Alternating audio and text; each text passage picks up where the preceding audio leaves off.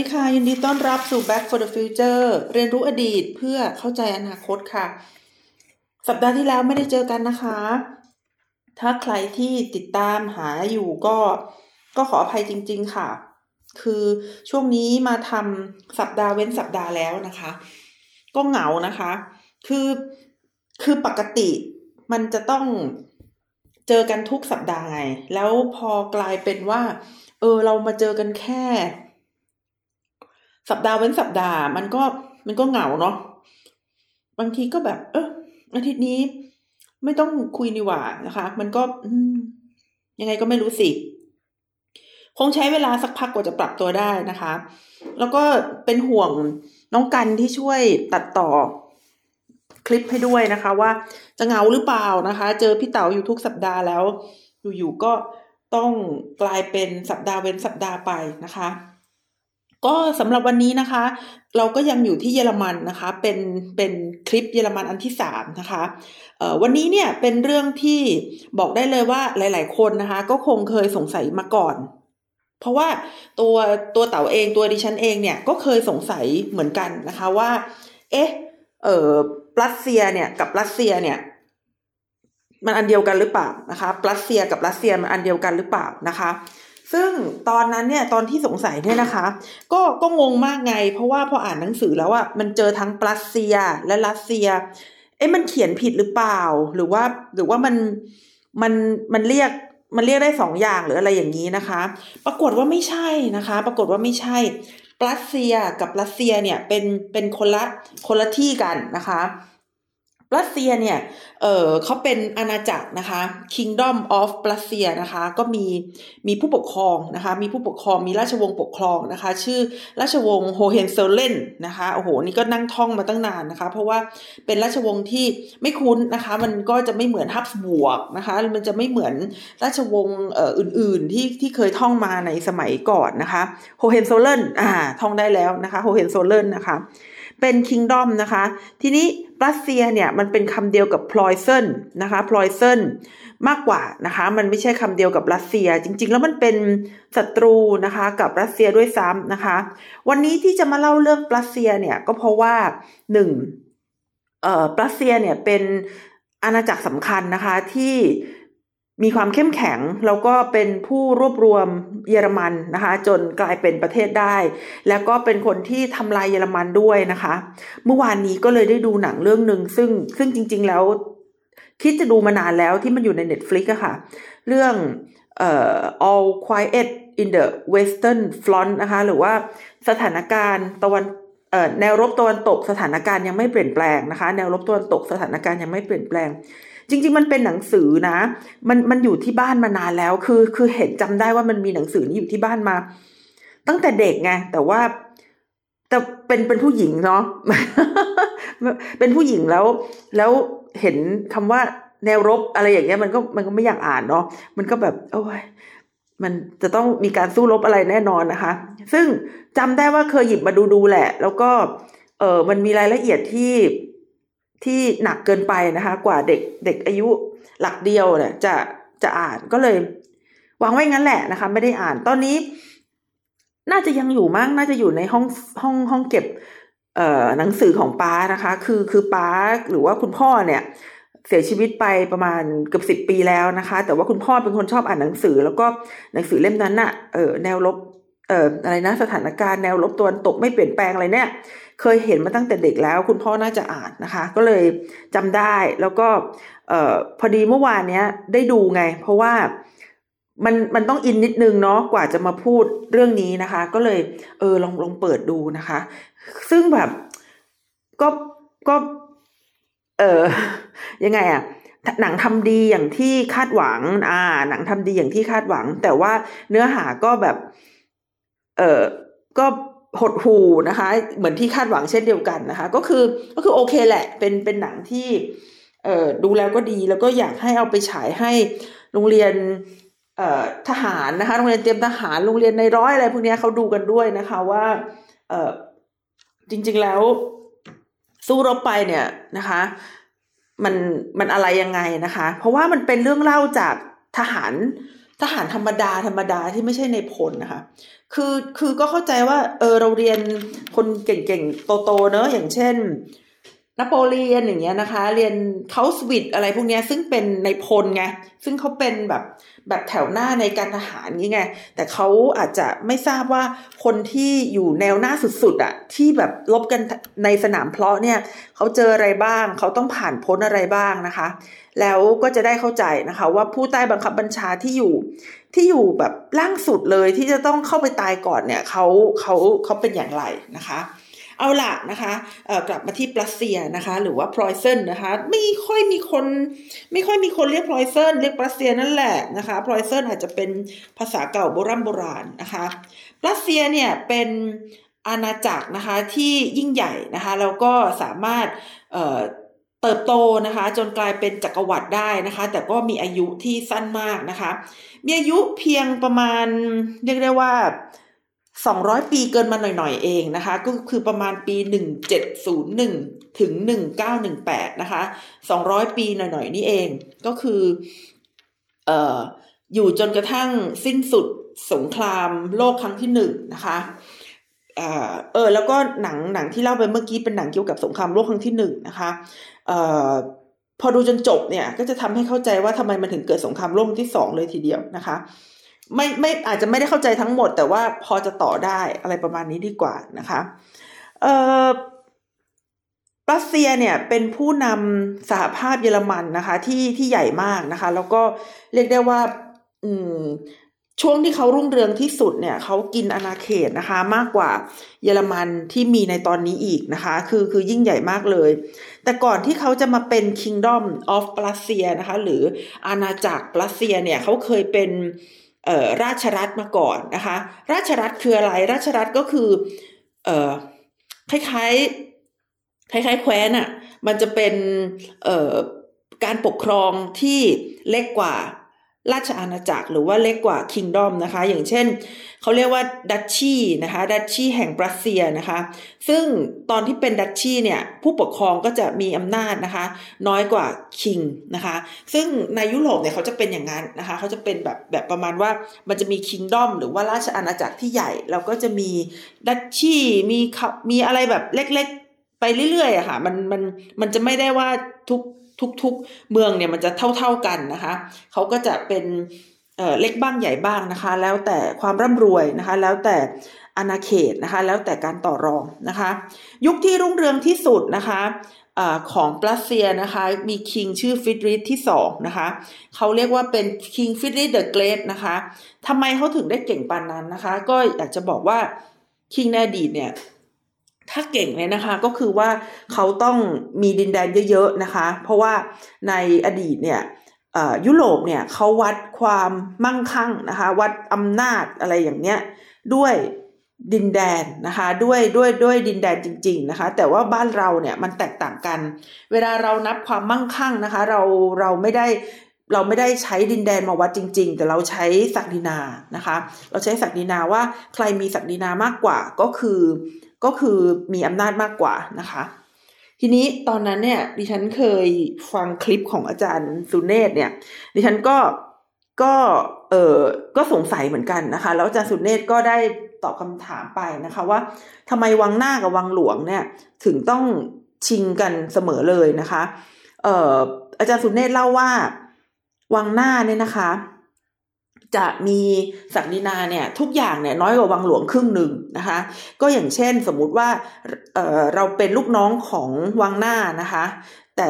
ทีนี้สมมติว่าเราเป็นสมุหากลาโหมของวังหน้าเนี่ย แล้วแล้วสมุหากลาโหมของวังหลวงอะ่ะเขาจะมีศักดินามากกว่าเราอีกเท่าหนึ่งเลยอะค่ะ เพราะฉะนั้นเเรื่องแบบนี้มันเลยเป็นเรื่องที่ยอมกันไม่ได้ แล้วก็ต่อสู้กันมานะคะ ในสมัยยุทธยา แต่ว่าในสมัย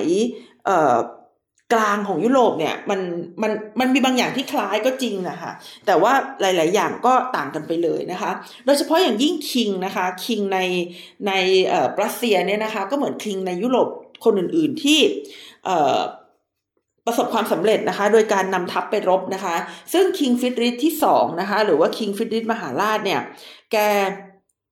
ทำสงครามเจ็ดปีนะคะทำสงครามเจ็ดปีเนี่ย แล้วก็เอาชนะ ออสเตรีย รัสเซีย ฝรั่งเศส แล้วก็สวีเดนได้นะคะ แต่ก่อนสวีเดนเนี่ยเขาเขาเป็น superpower อยู่นะนะคะ แล้วพอ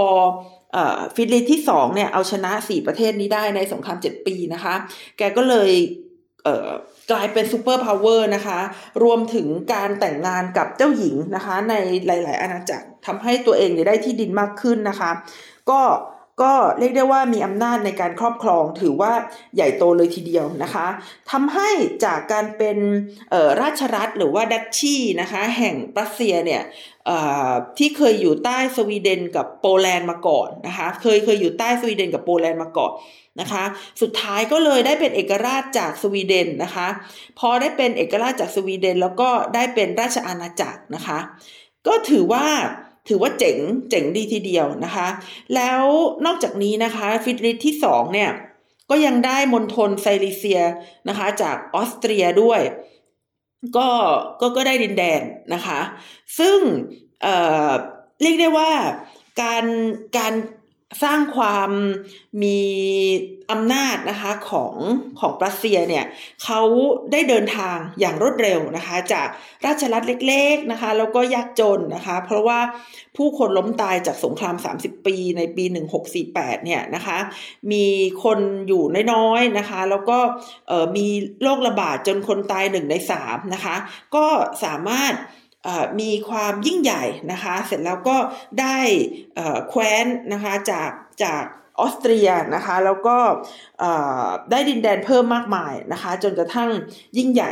แล้วอีกเหตุการณ์หนึ่งนะคะที่ที่สำคัญนะคะในการขยายตัวของอาณาจักรปรัสเซียนะคะ ก็คือการแบ่งโปแลนด์นะคะ โปแลนด์เนี่ยเขาเคยเป็นประเทศที่ยิ่งใหญ่อยู่นะนะคะ เขาเคยเป็นประเทศที่แบบมีมี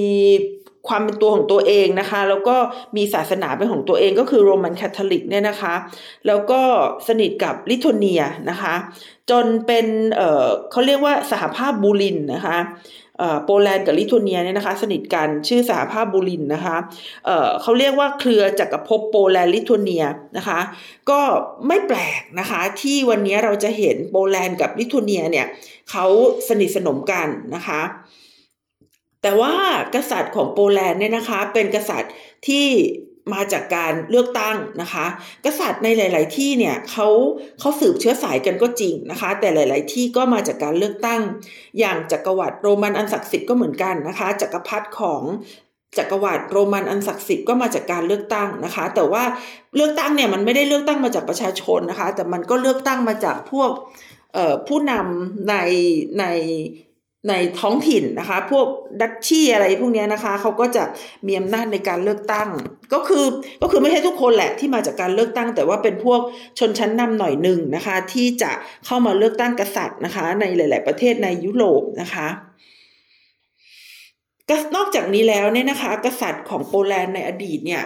ก็มีอำนาจนะคะไม่มากกว่าพวกโนเบิลหรือว่าพวกชนชั้นนำเท่าไหร่นะคะเพราะว่าถ้ามีอำนาจมากเกินไปเนี่ยพอตายแล้วเขาก็จะไม่เลือกลูกของเรานะคะเป็นเป็นกษัตริย์คนต่อไปดังนั้นก็จะเป็นอำนาจแบบแบบกระจายกระจายกันนะคะอำนาจแบบว่าแบบรวมศูนย์อะไรเงี้ยก็จะไม่ค่อยเห็นนะคะ เอาล่ะนะคะเอ่อโปแลนด์เนี่ยนะคะเขา ทำทำไมวันนี้ต้องพูดถึงโปแลนด์กับกับเรื่องของรัสเซียนะคะ สาเหตุที่ต้องพูดถึงนะคะ เพราะว่าเอ่อมันมันเกี่ยวข้องนะคะ มันเกี่ยวข้องกับขนาดของของรัสเซียนะคะ ก็คือว่าเอ่อ มันมีสามกลุ่มนะคะที่มาช่วยกันแบ่งแยกโปแลนด์ก็คือรัสเซียนะคะรัสเซียที่มอสโกเนี่ยนะคะปรัสเซียเนี่ยนะคะที่เบอร์ลินเนี่ยนะคะแล้วก็ออสเตรียเนี่ยนะคะที่เวียนนาเนี่ยนะคะสามสามที่เนี่ยมาร่วมกันแบ่งโปแลนด์นะคะให้เป็นส่วนๆนะคะ ซึ่งก็แบ่งกันอยู่สามครั้งนะคะ ครั้งแรกคือปีหนึ่งเจ็ดเจ็ดสองนะคะโปแลนด์เนี่ยแพ้สงครามกับรัสเซียนะคะก็เลยถูกแบ่ง ครั้งที่สองนะคะปีหนึ่งเจ็ดเก้าสองนะคะแพ้สงครามกับรัสเซียและปรัสเซียนะคะก็คือปรัสเซียมาร่วมแบ่งเค้กด้วยนั่นเองนะคะและครั้งที่สามก็คือปีหนึ่งเจ็ดเก้าห้านะคะซึ่งเป็นความพยายามที่จะต่อต้านนะคะพวกรัสเซียกับปรัสเซียแล้วก็ออสเตรียนะคะในที่สุดโปแลนด์เนี่ยพอถูกแบ่งแยกเป็น 3 ส่วนนะคะคนที่ได้ประโยชน์อย่างมากเนี่ยจากการแบ่งแยกโปแลนด์เนี่ยกลายเป็นรัสเซียนะคะ เพราะว่าได้ที่ดินจำนวนมากนะคะ อย่างที่ไม่เคยมีมาก่อน แล้วก่อนหน้านี้เนี่ยรัสเซียเนี่ยก็เคยอยู่ใต้โปแลนด์ด้วยนะคะ การที่ลุกขึ้นมาเนี่ยสามารถร่วมมือกับรัสเซียในการแบ่งแยกโปแลนด์ได้เนี่ยก็เป็นหนึ่งใน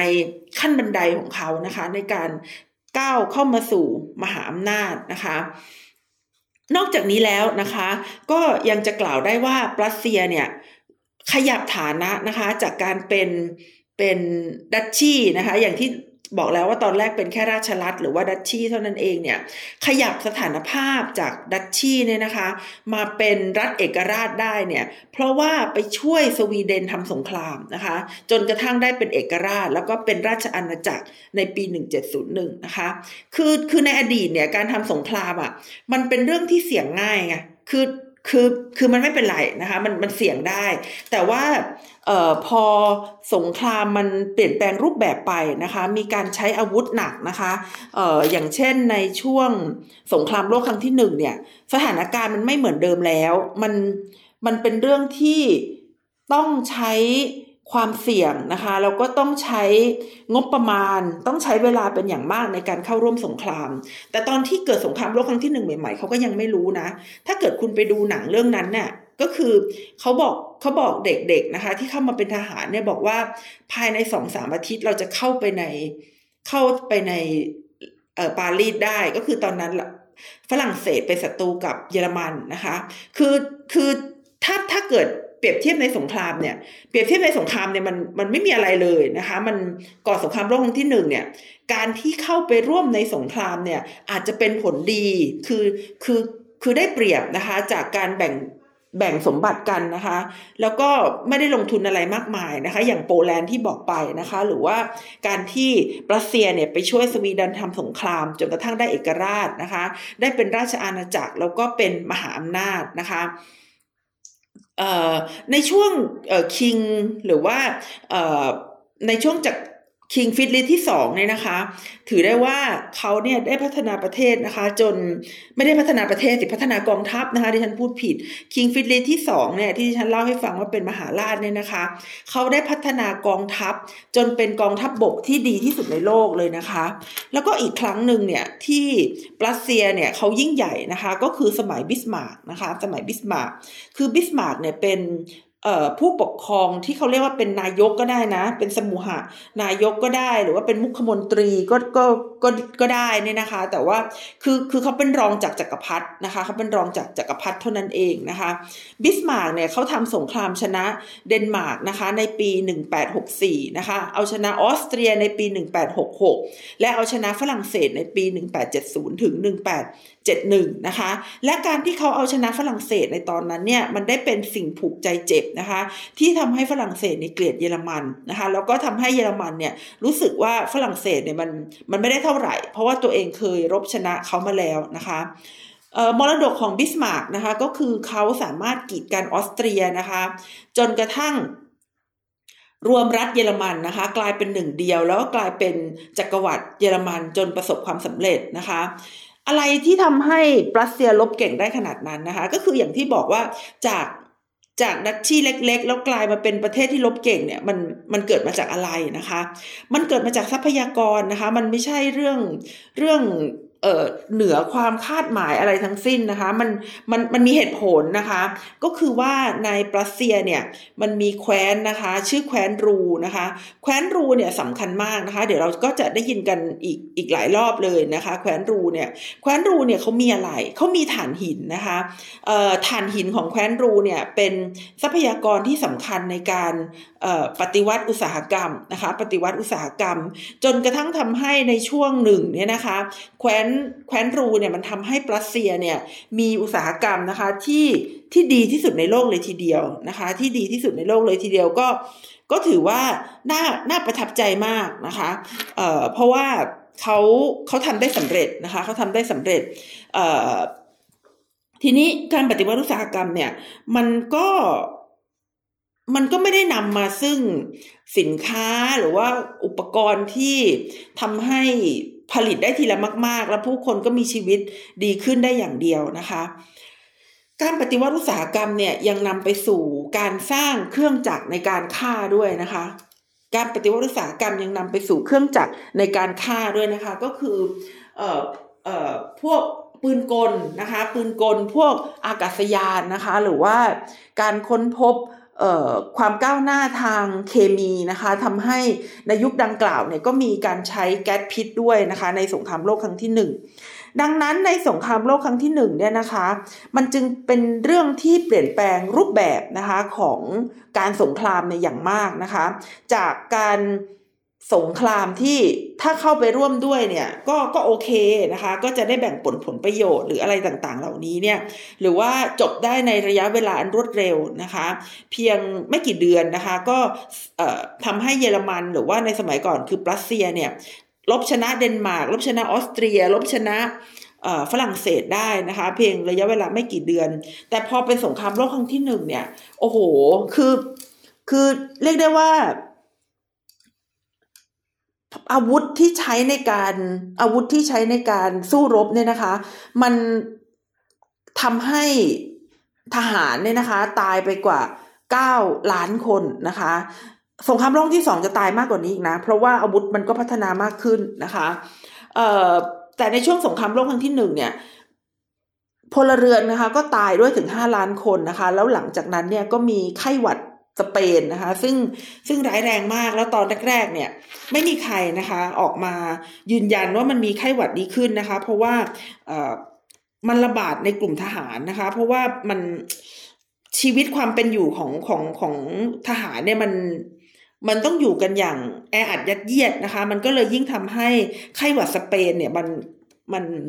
กระจายไปได้อย่างรวดเร็วนะคะ ทีนี้เอ่อ พอพูดถึงสงครามโลกครั้งที่หนึ่งแล้วก็ผลของสงครามนะคะ ก็อยากจะเล่าถึงสาเหตุของสงครามโลกครั้งที่หนึ่งนิดนึงนะคะ เพราะว่ามันเป็นเกร็ดที่สนุกดีนะคะ บอกสนุกดีไม่ได้ เป็นเกร็ดที่น่ารู้ดีกว่านะคะ เพราะว่าสงครามมันมีแต่เรื่องเลือดเรื่องเรื่องความตายมันจะพูดว่าสนุกไม่ได้นะคะ เอาล่ะนะคะ เออสงครามโลกครั้งที่หนึ่งเนี่ยนะคะ เออ เขาบอกว่ามันเริ่มต้นจากกระสุนนัดเดียวนะคะของผู้ชายคนหนึ่งนะคะ ซึ่งเป็นนักเรียนนักศึกษาชาวบอสเนียนะคะ ที่มีเชื้อสายเซิร์ฟนะคะ ชื่อกาวริโล ปรินซิปนะคะกาวริโลปรินซิปนะคะเขาเป็นกลุ่ม Young Bosnia หรือว่าบอสเนียหนุ่มนะคะที่ต้องการปลดปล่อยบอสเนียและเฮสโกวินาออกจากออสเตรียนะคะแล้วก็ตั้งรัฐยูโกสลาเวียขึ้นนะคะเอ่อนายกาลิโวนายกากาลิโลนายกาวริโลปรินซิปเนี่ยนะคะเป็นเป็นเป็นเด็กที่แบบอยู่ในกลุ่มกลุ่ม ต่อต้านอำนาจรัฐอะ่ะคือคือออสเตรียฮังการีเนี่ยนะคะ มันเป็นจักรวรรดิที่ใหญ่มาก แล้วก็การที่ตัวเองเป็นจักรวรรดิที่ใหญ่เนี่ย แกก็กินอาณาเขตนะคะ หลายๆ ประเทศ หลาย ๆ ภูมิภาคในยุโรปตอนกลาง การที่แกกินอาณาเขตใหญ่มากในยุโรปตอนกลางเนี่ย มันทำให้ไปคาบเกี่ยวกับ ชาติต่างๆ ที่อยู่ภายใต้อาณาเขตนั้นๆนะคะ ชาติต่างๆเนี่ยเขาก็ต้องการมีเอกราชเขาก็ต้องการมีอำนาจในการปกครองตัวเองนะคะ แต่ว่าออสเตรียฮังการีเนี่ยเขาไม่ยอมนะคะ อืมทีนี้ปรินซิปเนี่ยทำอะไรนะคะปรินซิปเนี่ยคือนอกจากเขาจะเป็นนักศึกษาชาวบอสเนีย เชื้อสายเซิร์ฟแล้วเนี่ย แกยังประสบความสำเร็จในการลอบสังหารมกุฎราชกุมารฟรานซ์เฟอร์ดินานด้วยนะคะ ตอนที่ดิฉันยังเป็นเด็กเนี่ยดิฉันก็อ่านเรื่องเนี้ยเรื่องการลอบสังหารมกุฎราชกุมารฟรานซ์เฟอร์ดินานเนี่ย แล้วก็ตื่นเต้นมากนะคะว่าโอ้โห มันเป็นเรื่องที่น่าจะนำไปสู่ความขัดแย้งระหว่างประเทศได้เลยนะคะ มันน่าจะนำไปสู่ความขัดแย้งระหว่างประเทศได้เลยนะคะ เออแต่ว่าพอโตขึ้นมานะคะ ก็ได้ไปอ่านเรื่องมกุฎราชกุมารฟรานเฟอร์ดินานเเพิ่มขึ้นเนี่ยนะคะ ก็เลยมีเกร็ดที่น่าสนใจยิ่งกว่านั้นอีก คือมกุฎราชกุมารฟรานซ์เฟอร์ดินานเนี่ย จริง ๆ แล้วเป็นเบอร์รองนะ คือจริง ๆ แล้วจักรวรรดิออสเตรียฮังการีเนี่ยนะคะเขามีมกุฎราชกุมารอีกคนหนึ่งนะคะ ซึ่งน่าจะได้น่าจะได้เป็นจักรพรรดิเนี่ยแทนที่จักรพรรดิในตอนนั้นเนี่ยนะคะ คนเนี้ยฟานเฟอร์ดินานที่โดนที่โดนรอบสังหารเนี่ยนะคะ เป็นเบอร์รอง จริง ๆ เบอร์หลัก แล้วก็เป็นลูกของอจักรพรรดิตัวจริงเนี่ยนะคะ เขาชื่อเอ่อมกุฎราชกุมารลูดอฟนะคะเลือกชื่อมกุฎราชกุมารลูดอฟ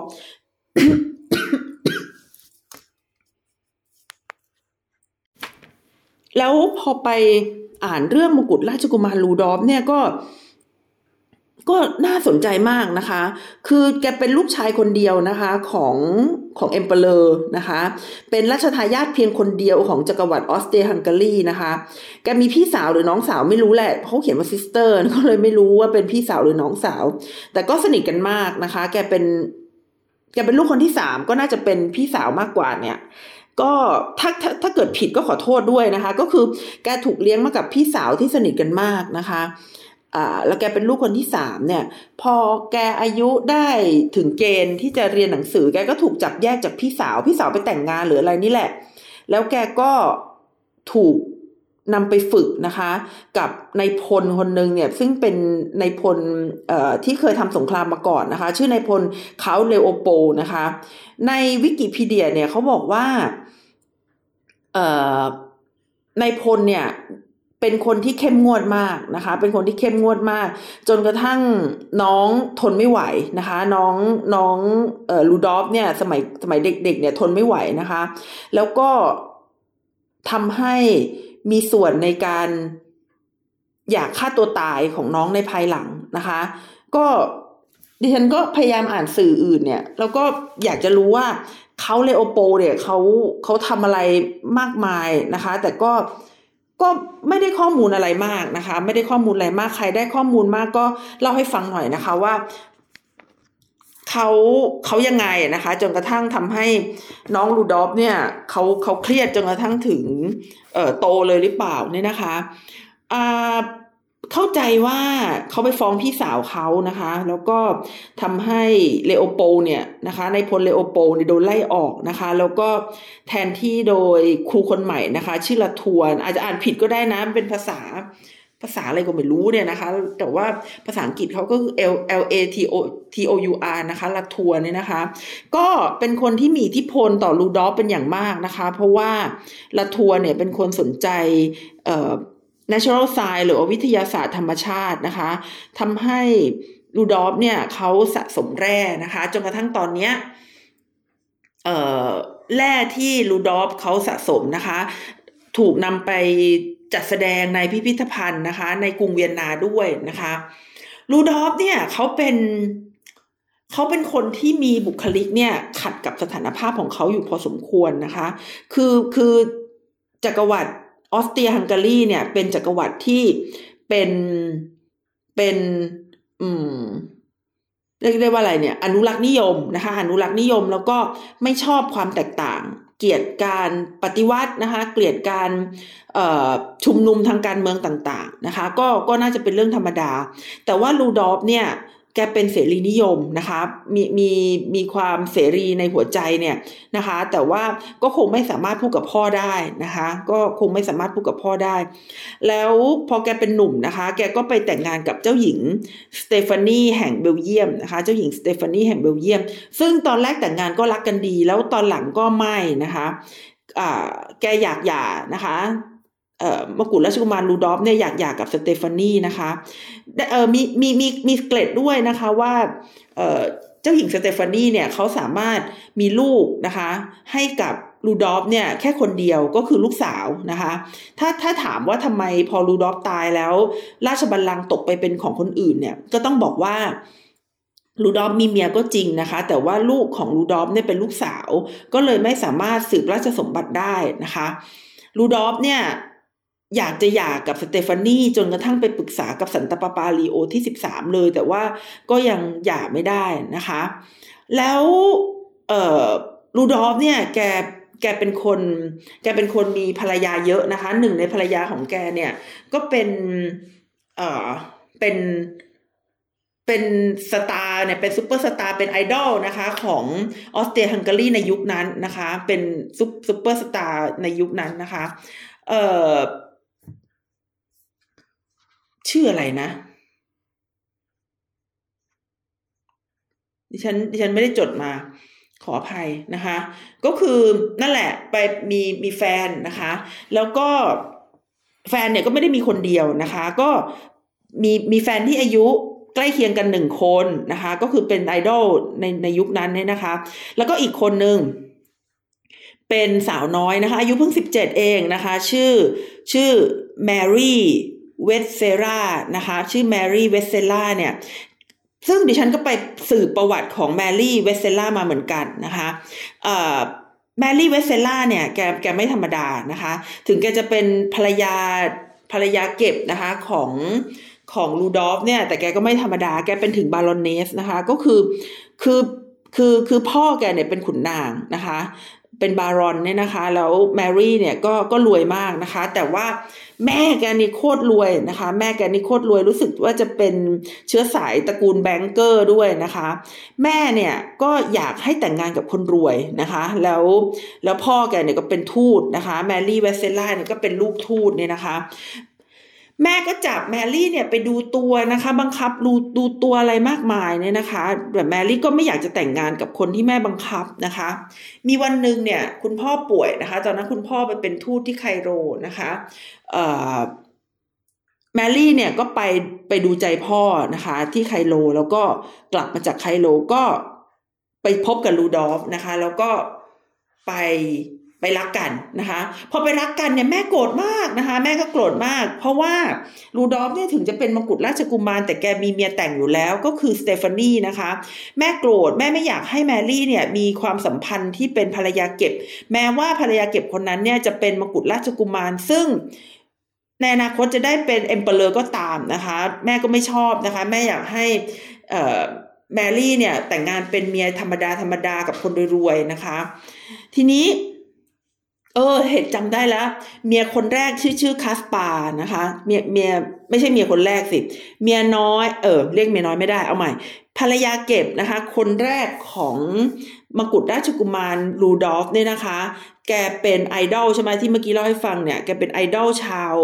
ชาวออสเตรียฮังการีนะคะ ชื่อคาสปานะคะ ทีนี้รูดอฟเนี่ยแกมีความคิดนะคะที่อยากจะอยากจะฆ่าตัวตาย นะคะ แกอยากจะฆ่าตัวตายแต่ว่าแกเหงานะคะ แกก็ไม่อยากจะฆ่าตัวตายคนเดียวนะคะ แกก็ไปบอกเอ่อภรรยาเก็บนะคะ คนแรกที่ชื่อคาสปาเนี่ยนะว่า ฉันอยากฆ่าตัวตาย เธอมาฆ่ากับฉันไหมนะคะคาสปาเนี่ยซึ่งเป็นคนปกติธรรมดา หรือว่าเป็นคนรักตัวกลัวตายธรรมดาเนี่ยนะคะ ก็ไม่ยอมนะคะ แล้วก็พยายามแจ้งตำรวจนะคะ แล้วหลังจากนั้นเนี่ยนะคะ แกก็ไม่ ไม่ยอมแพ้นะคะ ไม่ยอมแพ้ก็เลยไปบอกแมรี่นะคะ ซึ่งเป็นภรรยาเก็บคนที่สองเนี่ยนะคะว่าฉันอยากตายนะคะ เราเรามาตายด้วยกันไหมนะคะ ซึ่งแมรี่ก็โอเคนะคะ แมรี่ก็บอกว่าโอเคนะคะ เราเรามาฆ่าตัวตายด้วยกันนะคะคำถามในใจของดิฉันก็คือว่าทำไมต้องอยากฆ่าตัวตายนะคะ คือคือรูดอฟเนี่ยรูดอฟอยากฆ่าตัวตายทำไมนะคะ ตัวเองเป็นเป็นเอ่อเอ่อ มกุฎราชกุมารเป็น prince เนี่ยนะคะ เป็นคนที่น่าจะมีอำนาจมากในลำดับที่สองรองจากพ่อเลยทีเดียว แล้วทำไมถึงอยากฆ่าตัวตายนะคะ ส่วนแมรี่นะคะแมรี่เนี่ยพอเข้าใจได้เพราะเธออายุ 17 ปีนะคะ แล้วก็เธอไม่มีความสุขในครอบครัวนะคะ โดนแม่บังคับทุกสิ่งทุกอย่างเนี่ย แล้วก็ได้รับความรักเป็นครั้งแรกจากรูดอฟนะคะ แต่รูดอฟก็มีเมียเยอะนะ แต่ก็แล้วรูดอฟก็เป็นซิฟิลิสด้วยนี่ก็เป็นสาเหตุที่ทำไมสเตฟานีเนี่ยมีลูกได้แค่คนเดียว เพราะว่าพอมีลูกแล้วติดติดซิฟิลิสก็เลยมีลูกไม่ได้อีกนะคะคำถามก็คือทำไมแมรี่ถึงอยากฆ่าตัวตาย เอาละถ้าสมมุติว่าเรามองว่าเขามาจากครอบครัวที่แบบกดดันมากๆ จนกระทั่งไม่มีความสุขในชีวิต แล้วแล้วลูดอฟทำไมอยากฆ่าตัวตาย มีคนบอกว่ามันเกี่ยวข้องกับอาจารย์คนแรกของเขาก็คือเลโอโป ก็ก็ไม่รู้เหมือนกันนะคะ ว่าทำไมถึงอยากฆ่าตัวตายนี่มันเป็นเรื่องที่แบบเป็นปริศนาเป็นอย่างมากนะคะ แต่ว่าสิ่งที่ทำให้เราเห็นนะคะก็คือเออรูดอฟอาจจะมีปัญหากับพ่อไหมนะคะด้วยนะคะ เพราะว่าออสเตรียฮังการีเนี่ยแกเป็นจักรวรรดิที่ยิ่งใหญ่นะคะ และอย่างที่บอกว่ามีอาณาอาณาเขตแบบกินอาณาเขต ใหญ่มาก ลองใครใครที่ว่างๆเนี่ยลองไป Google แล้วก็ลองเขียนดูว่าออสเตรียฮังการีนะคะ แต่ก่อนมันเป็นอาณาจักรเดียวกันนะ แล้วพอมันแพ้สงครามโลกครั้งที่หนึ่งมันถึงได้แยกออกเป็นสองสองจักรวรรดินะคะ เออเป็นออสเตรียหนึ่งแล้วก็ฮังการีหนึ่ง แต่ว่าแต่ก่อนเนี่ยเขาเขาเป็นจักรวรรดิเดียวกัน ชื่อออสเตรียฮังการีนะคะ เขามี เขามีดินแดนใหญ่แล้วก็กลุ่มคนเนี่ยนะคะ ต้องการแยกตัวออกไปปกครองตัวเองนะคะ พ่อก็ไม่ชอบนะคะ พ่อก็ไม่ยอมแล้วก็ต่อสู้กับพวกกับพวกที่ต้องการออกไปปกครองตัวเองนะคะ อันนี้ก็ไม่รู้จริง ๆนะคะ ว่าตัวเองเนี่ยไม่อยากจะต้องมารับผิดชอบปัญหาหรือเปล่านะคะ เพราะว่าตัวเองเนี่ยก็เป็นเสรีนิยม แต่ว่าแต่ว่าถ้าตัวเองเป็นเสรีนิยม พอพ่อตายแล้วตัวเองก็สามารถให้ให้ อาณาจักรหรือว่าให้ชาติเชื้อชาติต่างๆ แยกตัวออกไปได้นี่นานะคะ ก็ก็งงเหมือนกันนะคะว่า เอ๊ะทำไมถึงทำไมถึง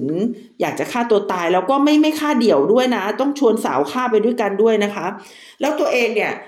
ก็ฆ่าตัวตายพร้อมกับผู้หญิงที่ตัวเองไม่ได้เพอร์โพสคนแรกด้วย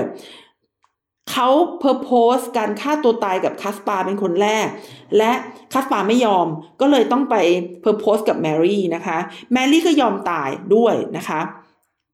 เมื่อไม่กี่ปีที่ผ่านมานะคะก็คือปี 2015 ใน 7 ปีที่ผ่านมานะคะมีธนาคารแห่งหนึ่งในเวียนนานะคะ ได้เปิดเผยจดหมายของแมรี่นะคะที่เขาเขียนถึงแม่ ว่าเขาเขาเขาเต็มใจที่จะตายนะคะที่ฉันได้อ่านแล้วก็ แล้วก็อยากจะมาเล่าให้คุณผู้ฟังฟังนะคะ เขาบอกว่าคุณแม่ที่รักนะคะเดียมาเตอร์นะคะเอ่อช่วยยกโทษให้กับฉันในสิ่งที่ฉันได้ทำไปด้วยนะคะเอ่อ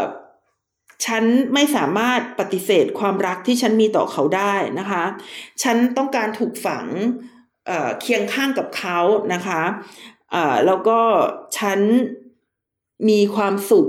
ในความตายมากกว่าการมีชีวิตอยู่นะคะแต่ว่าในที่สุดแล้วเนี่ยแมรี่ก็ไม่ได้ถูกฝังรวมกับรูดอฟนะคะ แล้วแล้วการตายของรูดอฟก็คือว่าเออไปไปฆ่าตัวตายกันที่เออพระราชวังนะคะ จริงๆเขาเรียกว่ากระต๊อบนั่นแหละแต่ว่าดิฉันดูภาพแล้วมันไม่ใช่กระต๊อบไงคือคือมันมันเป็นกระท่อมล่าสัตว์ แต่มัน มันมันไม่ได้มันไม่ได้แย่นะคะมันมันดูดีทีเดียวนะคะ มันดูดีทีเดียวมันมันก็คือวังเลยแหละ แต่ว่าอาจจะเป็นวังขนาดเล็กนะคะ เอาไว้ล่าสัตว์ เพราะว่าคนในสมัยโบราณเนี่ยถ้าเป็นชนชั้นนำเนี่ยเขาก็ชอบเขาก็ชอบออกไปล่าสัตว์นะคะ ก็ตายด้วยกันสองคนนะคะ ข่าวก็บอกว่าเอ่อปรินซ์ลูดอฟเนี่ยฆ่าแมรี่ก่อนแล้วก็ยิงตัวตายทีหลังหรือว่าวางยาเอ่อแมรี่ก่อนแล้ว ก็ยิงตัวตายทีหลังอะไรประมาณนี้นะคะพอเอ่อรูดอฟตายเนี่ยนะคะ ปรากฏว่า Emperor ของของออสเตรียฮังการีเนี่ยแกมีลูกชายคนเดียวก็คือรูดอฟนี่แหละ ก็เลยทำให้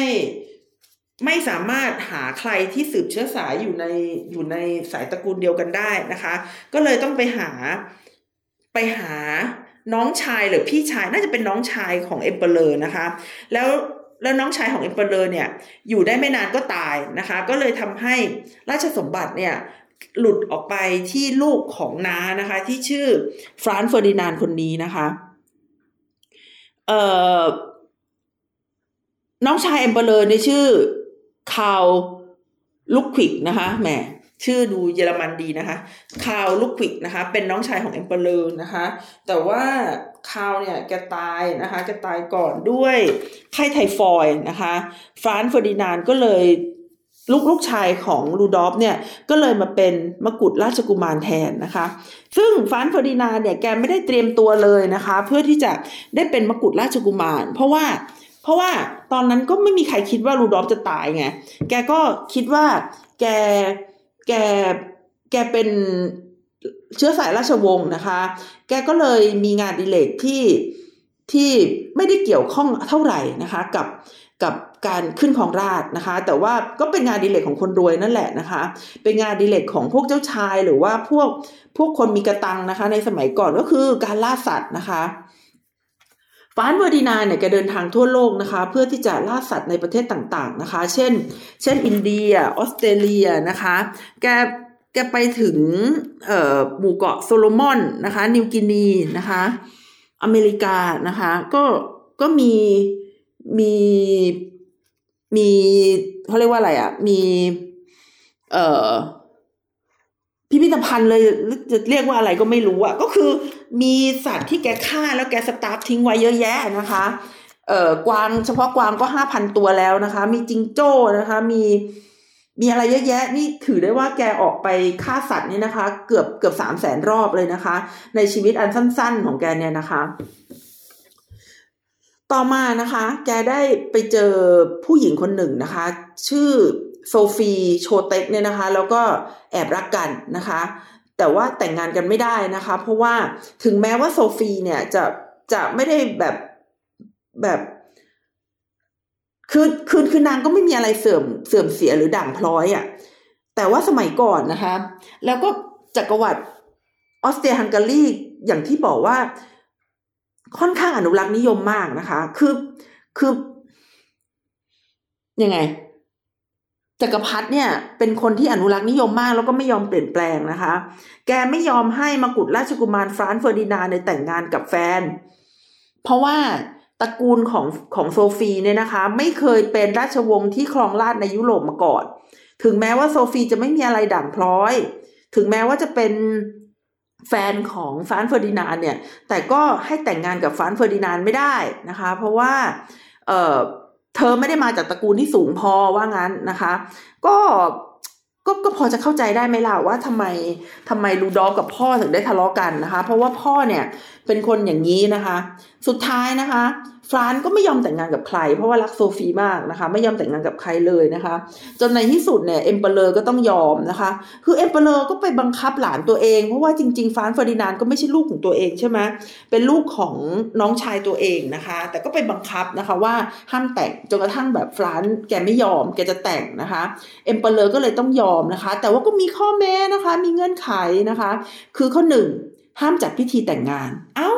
เป็นมกุฎราชกุมารจะแต่งงาน ห้ามจัดพิธีแต่งงานนะคุณคิดดู ข้อสองนะคะ ลูกหลานของฟรานซ์เฟอร์ดินานด์ไม่มีสิทธิ์ สืบราชสมบัติ เอ้า แล้วเราจะเอาใครสืบราชสมบัตินะคะ ก็คือคือคงเกลียดโซฟีมากนะคะ แล้วก็ข้อที่สามนะคะ โซฟีเนี่ยห้ามแสดงตัวว่าเป็นเมียอ้าวคือแบบ คือแบบให้ไปเป็นเหมือนกับภรรยาเกียรติอย่างเงี้ย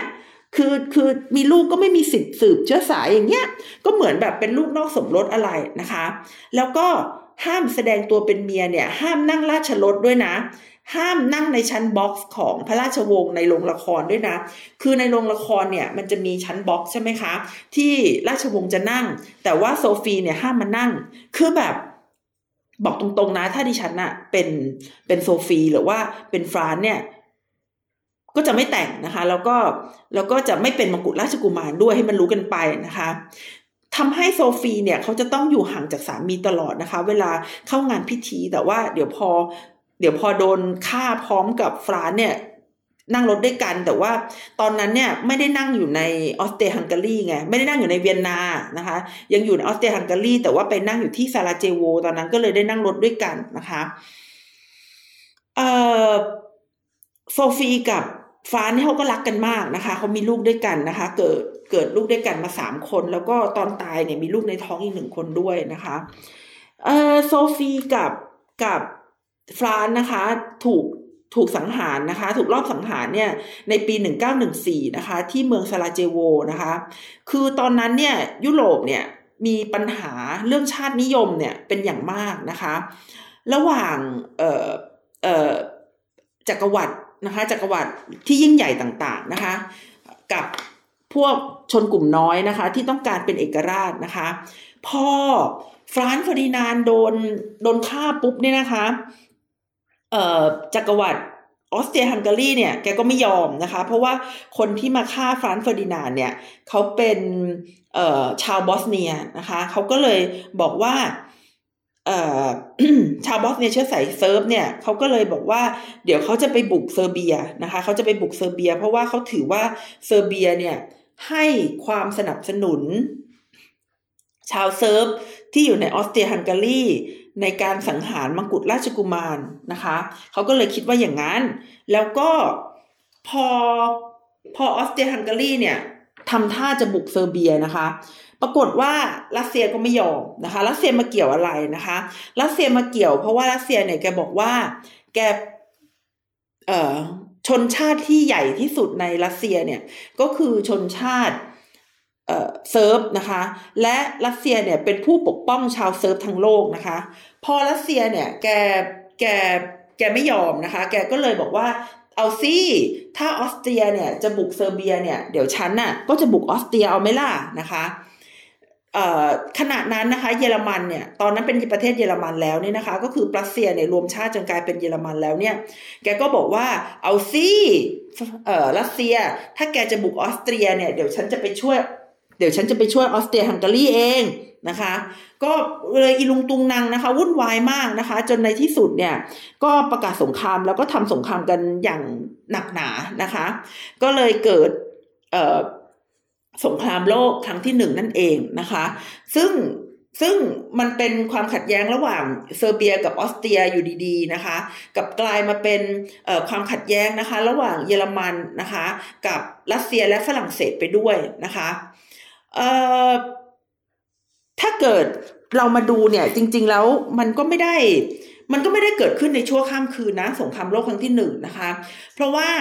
สาเหตุที่ทำให้เกิดสงครามโลกครั้งที่หนึ่งอะมันมาจากความตึงเครียดที่อยู่ในยุโรปก่อนหน้านั้นมาเป็นระยะเวลานานนะคะ เรียกได้ว่าการลอบสังหารมกุฎราชกุมารฟรานซ์เฟอร์ดินานด์เนี่ยมันเป็นเหมือนชนวนมากกว่า ก็คือมันเป็นแบบจุดสุดท้ายแล้ว ที่จะนำไปสู่สงคราม เพราะว่าก่อนหน้านั้นเนี่ยนะคะ สงครามรวมชาติเยอรมันเนี่ยมันทำให้เยอรมันกับฝรั่งเศสเนี่ยตีกันอยู่นะคะ มันก็ไม่ได้ไม่ได้ไม่ได้เอ่อ เอ่อคือคือตอนสงครามลมชาติเยอรมันเนี่ยฝรั่งเศสเนี่ยโดนบังคับนะคะ ให้ทำสนธิสัญญานะคะ ที่ห้องกระจกนะคะณนะกรุงแวร์ซายเนี่ย ฝรั่งเศสก็ผูกใจเจ็บอยู่นะคะ นอกจากนี้ยุโรปในตอนนั้นเนี่ยนะคะ มันยังมีปัญหาเรื่องความอ่อนแอของออตโตมันนะคะออตโตมันก็คือจักรวรรดิที่เคยเข้มแข็งมากนะคะเขาเขาเข้มแข็งมากตั้งแต่สมัยสมัยศตวรรษที่สิบสองเนี่ยแล้วก็เอ่อพอสมัยศตวรรษที่สิบแปดนะคะออตโตมันนะเริ่มอ่อนแอลง แล้วก็มีสงครามในคาบสมุทรไครเมียอะไรต่างๆนะคะทำให้ประเทศมหาอำนาจเนี่ยแกรบกันแล้วก็กระทบกระทั่งกันนะคะ เริ่มมีการสะสมอาวุธกันนะคะ เริ่มมีการเหม็นขี้หน้ากันนะคะ จนกระทั่งทำให้นะคะออตโตมันเนี่ยเขาเขาอ่อนแอนะคะ แล้วยังมาบวกกับในสมัยของ Emperor วินวินวิลแฮมที่สองนะคะ Emperor วิลแฮมที่สองเนี่ยแกไม่ชอบอังกฤษนะคะ แต่จริงๆ แกเป็นหลานชายคนโตของควีนวิกตอเรียนะ แต่แกไม่ชอบอังกฤษเพราะว่าเออแกบอกว่าสาเหตุที่พ่อแกตายเนี่ยในระยะเวลาที่แบบครองราชย์ได้แค่ 99 วัน พ่อแกตายเร็วเนี่ย เพราะว่าหมออังกฤษ นะคะ แล้วก็สาเหตุที่แกพิการก็คือแกเอ่อคิงเอ่อ Emperor วิลเลียมที่สองเนี่ยนะคะ ที่ที่แขนแขนยาวไม่เท่ากันเนี่ยถึงสิบห้าเซ็นเลยทีเดียวเนี่ยนะคะ แกบอกว่าเป็นเพราะว่าหมอชาวอังกฤษนะคะ มาทำคลอดให้แกนะคะ แม่แกเป็นคนอังกฤษเนี่ย เป็นคนพาหมอมารักษาพ่อแล้วมาแล้วมาทำคลอดแกด้วยนะคะ แกก็เลยแกก็เลยไม่ไม่ชอบอังกฤษนะคะ แกปลด บิสมาร์กนะคะอย่างที่ที่ฉันเล่าให้ฟังในตอนต้นเทปเนี่ยว่าบิสมาร์กเนี่ยเป็นคนประสบความสำเร็จในการรวมเยอรมัน แต่วิลแฮมที่สองไม่ชอบบิสมาร์กนะคะ เพราะว่าบิสมาร์กเนี่ยแกบอกวิลแฮมที่สองว่า มีอาณาเขตแค่นี้ก็พอแล้วอย่าไปอยากมีมากกว่านี้ เพราะจะทำให้ดุลแห่งอำนาจในยุโรปสูญเสียไปนะคะ คือบิสมาร์กเนี่ยแกแกแกบอกว่าเอออย่าไปเอามากกว่านี้นะคะ แต่ว่าวิลแฮมที่สองเนี่ยแกไม่ไม่พอใจนะคะ คือ ดิฉันคิดว่ามันไม่ใช่ความขัดแย้งในในเรื่องส่วนตัว แต่ว่าถ้าเกิดนโยบายมันไม่สอดประสานกันมันก็ต้องปลดนะคะ เพราะว่าบิสมาร์กเนี่ยแกบอกว่าการเป็นรัฐเยอรมันเนี่ย การเป็นจักรวรรดิเยอรมันเนี่ยมันเป็นได้เพราะว่าถ้ามีเยอรมันอยู่ตรงนั้นเนี่ยยุโรปก็จะสมดุล แต่ถ้าเกิดเยอรมันต้องการขยายตัวมากกว่านี้ ต้องการใหญ่มากกว่านี้เนี่ย ยุโรปจะ ร่วมมือกันเพื่อที่จะรุมกินโต๊ะเยอรมันนะคะนี่คือบิสมาร์กแกก็เลยไม่อยากให้ขยาย แต่ว่าวิลแฮมที่สองเนี่ยแกแกไม่ยอมนะคะ ด้วยความที่พิการทางร่างกายอยู่แล้วด้วยหรือเปล่าก็ไม่รู้ที่ทำให้อยากจะเอาชนะตัวเองนะคะ หรือว่าความที่ตัวเองอยากจะพิสูจน์ตัวเองหรืออะไรบางอย่างเนี่ยก็เลยทำให้จักรพรรดิวิลแฮมที่สองเนี่ยนะคะเขาเขาเสี่ยงนะคะที่จะเข้าไปอยู่ในสงคราม แล้วก็ก่อนหน้านี้ก็คือพัฒนา กองกำลังทางทางเรือนะคะ อย่างอย่างยิ่ง เพราะว่าต้องการที่จะแข่งกับอังกฤษเนี่ยนะคะ ในสมัยวิลแฮมที่สองเนี่ยก็ก็เลยมีนโยบายต่างประเทศที่ค่อนข้างที่จะก้าวร้าวนะคะ แล้วก็ข่มขู่ประเทศอื่นนะคะ ส่วนออสเตรียนะคะเห็นว่าโอกาสนี้เนี่ยเป็นโอกาสที่ดีนี่นะคะที่จะเข้าแทรกแซงเซอร์เบียนะคะซึ่งเป็นประเทศที่มีชาวเซิร์ฟอยู่มาก และชาวเซิร์ฟก็อยู่ในออสเตรียฮังการีมากนะคะแล้วก็ชาวเซิร์ฟเนี่ยแกก็ชอบตั้งชอบตั้งกลุ่มที่ต่อต้านออสเตรียฮังการีนะคะ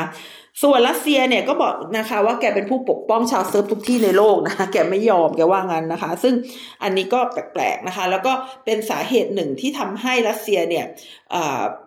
คือคือพอแกแพ้ในสงครามเยอะๆเนี่ยนะคะทำให้ในที่สุดแล้วแกก็ต้องถอนตัวไปจากสงคราม เพราะว่าเออเออเกิดปัญหานะคะ แล้วอีกไม่นานเนี่ย แกก็ โดนบอลเชวิกนะคะ ปฏิวัติจนกระทั่งกลายเป็นคอมมิวนิสต์นะคะนี่ก็คือรัสเซีย มันก็เลยทำให้เวลาเราวิเคราะห์ปูตินในตอนนี้ก็เลยเห็นว่าปูตินคงไม่ยอมแพ้ เพราะว่าประวัติศาสตร์ของรัสเซียเนี่ย ถ้าเกิดยอมแพ้สงครามขึ้นนะคะเอ่อเอ่อการเมืองในประเทศนะคะ ก็จะก็จะแย่ลงไปด้วยเนี่ย มันก็เลยเป็นสาเหตุที่ทำไงทำไมนะคะทำไมเอ่อรัสเซียเนี่ยเขาถึงถึงแพ้ไม่ได้เลยทีเดียวนะคะ เอ่อส่วนสงครามโลกครั้งที่หนึ่งเนี่ยนะคะ เรียกได้ว่าเป็นสงครามสนามเพาะนะคะ เมื่อวานนี้ดิฉันก็ได้ได้ดูหนังที่ที่เล่าให้ฟังในตอนต้นเทปนะคะว่า ได้ดูหนังเรื่อง เอ่อเอ่อ All Quiet in the Western Front นะคะ ก็คือเอ่อมันเป็นการเผชิญหน้าที่ที่อยู่ระหว่างฝรั่งเศสกับ เยอรมันนะคะ โดยทั้งสองฝ่ายเนี่ยขุดสนามเพาะนะคะ สนามเพาะคืออะไรนะคะสำหรับผู้ที่ไม่รู้ดิฉันเองก็ไม่เคยรู้มาก่อนเนี่ยนะคะ ก็คือการขุดขุดลงไปในใต้ดินนะคะ เป็นเป็นความสูงประมาณสองเมตรนะคะ เอ่อแล้วก็ขุดเป็นระยะทางยาวๆนะคะถึงเอ่อ ยาวตั้งแต่ทะเลเหนือจนถึงสวิตเซอร์แลนด์เลยนะคะ สนามเพลาะนี่มันยาวมากนะคะ แล้วก็ทั้งสองฝ่ายเนี่ยขุดสนามเพลาะทั้งสองทั้งสองเลยนะคะ แล้วก็ระยะระยะระยะห่างระหว่างสนามเพลาะเนี่ยเขาเรียกว่า no man's land นะคะ ก็คือเป็นดินแดนที่ไม่เป็นของใคร แล้วสนามเพลาะเนี่ยเขาจะเขาจะเผชิญหน้ากันเขาจะยิงปืนใส่กันนะคะ ตัวสนามเพลาะเนี่ยเขาเป็นแนวตั้งรับ เอาไว้หลบปืนใหญ่นะคะ แล้วก็ยิงปืนยาวหรือว่ายิงปืนกลเนี่ยสกัดฆ่าศึกนะคะ เวลาจะรุกนะคะ เวลาคือคือต้องการได้ดินแดนเพิ่มเนี่ยก็ออกจากสนามเพลาะนะคะ แล้วก็วิ่งเข้าไปสนามเพลาะของอีกอีกคนหนึ่งซึ่งก็ต้องผ่าน no man's land นะคะ ในตอนที่ผ่าน no man's land เนี่ย ก็อีกฝ่ายหนึ่งก็จะยิงเข้ามาค่ะ ดิฉันก็คือแบบดูหนังด้วยความ ด้วยความหดหูนะคะว่า เฮ้ยคือแบบ วิ่งเข้าไปมือเปล่าแล้วก็ไปเป็นเป้าให้เขายิงอะไรอย่างเงี้ยนะคะ ส่วนในสนามเพลาะนี่มันก็ไม่น่าอยู่นะคะ เพราะว่ามันใช้การขุดลงไปนะคะ มันก็จะมีถุงทรายเต็มไปหมดเพื่อที่จะไม่ให้ดินทั้งสองฝ่ายเนี่ยถล่มลงมา นึกออกไหมคือคือพอขุดเข้าไปเราก็ต้องเอาถุงทรายมาถมถมถมถมเป็นเป็นคล้ายๆกับเอ่อฝา ถ้าถ้าไม่ใช่ถุงทรายก็จะเป็นไม้กระดานนะคะ แล้วก็ข้างบนเนี่ยก็ติดลวดหนามไว้นะคะ แล้วดิฉันอ่านแล้วก็ไปไปดูในหนังเนี่ย มันก็เป็นเหมือนกันก็คือว่าเป็นโคลนเหม็นๆนะคะ เป็นเป็นเป็นโคลนคือคือมันขุดดินลงไปข้างล่างก็เป็นโคลนแล้วก็มีน้ำเต็มไปหมดนะคะ หน้าที่ของทหารเนี่ยนอกจากยิงฝ่ายตรงข้ามพยายามได้ดินแดนมากขึ้นแล้วเนี่ยนะคะ ก็ยังจะต้อง วิดน้ำออกไปด้วย เพราะว่าน้ำมันก็จะไหลเข้ามาตลอดเวลา คือที่เขาว่า all quiet เนี่ย หรือว่าสถานการณ์ไม่เปลี่ยนแปลงก็คือว่าไม่มีฝ่ายใดฝ่ายหนึ่งเนี่ยสามารถลุกคืบได้เลย แต่ถามว่าเขาอยู่กันสบายๆหรือเปล่าก็ไม่ใช่นะคะ ทั้งสองฝ่ายเนี่ยอยู่กันอย่าง อยู่กันอย่างน่าอดสูมากนะคะ คือคือออกไปทีไรก็ก็มีการตายกันเกิดขึ้นนะคะ ไม่ว่าจะเป็นการยิงมาจาก รถถังนะคะ ไม่ว่าการยิงมาจากอากาศยานหรือว่าโดนปืนกลยิงนะคะ แล้วก็มีเรื่องแก๊สพิษด้วยนะคะ เอ่อ